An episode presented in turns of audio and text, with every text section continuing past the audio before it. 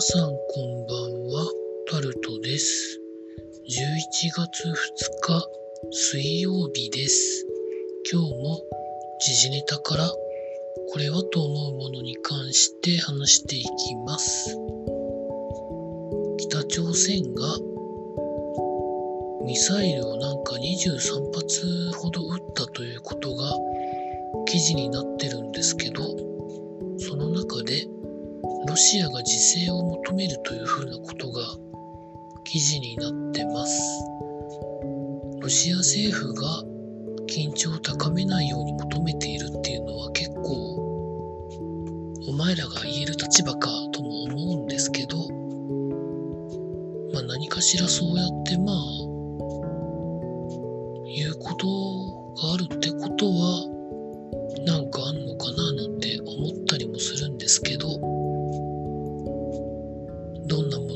しょうか。続いて、ロシアとウクライナの間で穀物の輸出に関して、ま合意してやってたんですけど、ロシアが一方的に一時やめますと言った後、何日か経って今日合意を履行するということでまた再開されるということが記事になってます。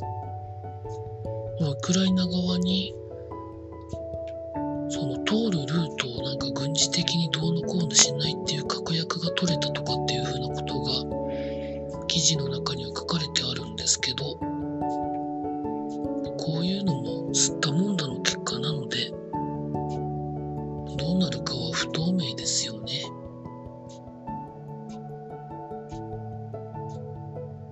続いて iPhone を作っている工場のある町で、まあ、コロナ新型コロナウイルス絡みで街を封鎖するロックダウンが行われていることのために、まあ、iPhone の出荷に影響が出るんじゃないか生産とかですね。ということが記事になってます。多分こればっかりは Apple がどうのこうの言ってもまあ、何かがどうこうなるわけじゃない、うまく生産を調整できるんだったらいいんですけど、なかなか難しいんでしょうね。続いて、経済のところで、経団連が積極的な賃上げ要請へ動くということが記事になってます。まあ、経団連というのは比較的大企業の集まりということがあるので、どうなんでしょうねということはあるんですけど、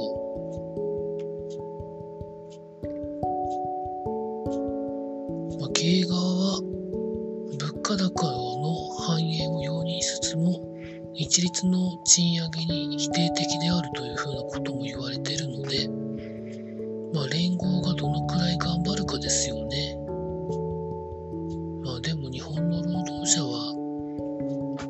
どうしてもストストライキしてまで権利を獲得するということにはもう及び腰になってるので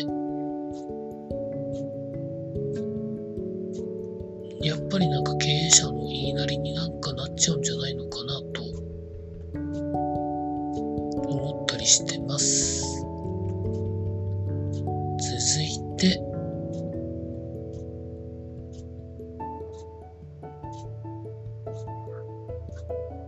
電力会社大手9社が赤字ということで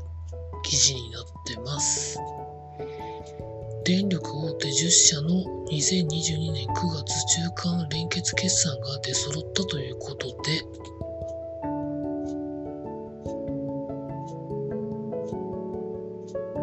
四国電力を除く9社が純損益で赤字を計上しているということで、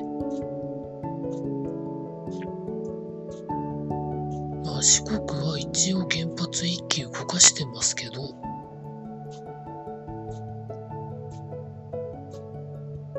まあいろいろだから、まあ、燃料の輸入価格に関して、まあいろんな努力をしても埋まらない何かがあるんでしょうね。続いてホンダが白線がなくても自動走行ができる独自の AI を2030年までに実用化する方向で開発をしているということが記事に載ってます。どんな仕組みなんでしょうかね。まあ、書かれてる記事の中では、まあ、カメラの画像情報だけで近くの交差点や歩行者、車両などを認識し、走行が可能かどうかを素早く判断するということなんですけど、日本では狭い道が多いので、どうしても高速道路のようなところ以外は自動運転難しいんじゃないのかなと思ってるんですけど、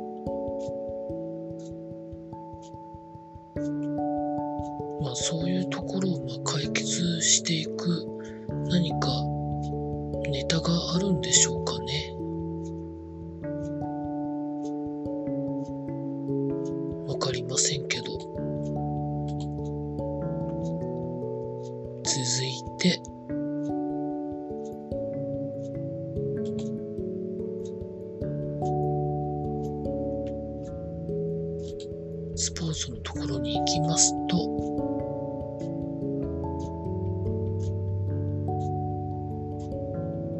ルドカップ、サッカーのワールドカップのことが見出しとして出ていたり、広島東洋カープに所属していた長野選手がジャイアンツに復帰するみたいな記事も出てるんですけど、いいんですかね、ほんとこれで、と思ったりもするんですけど。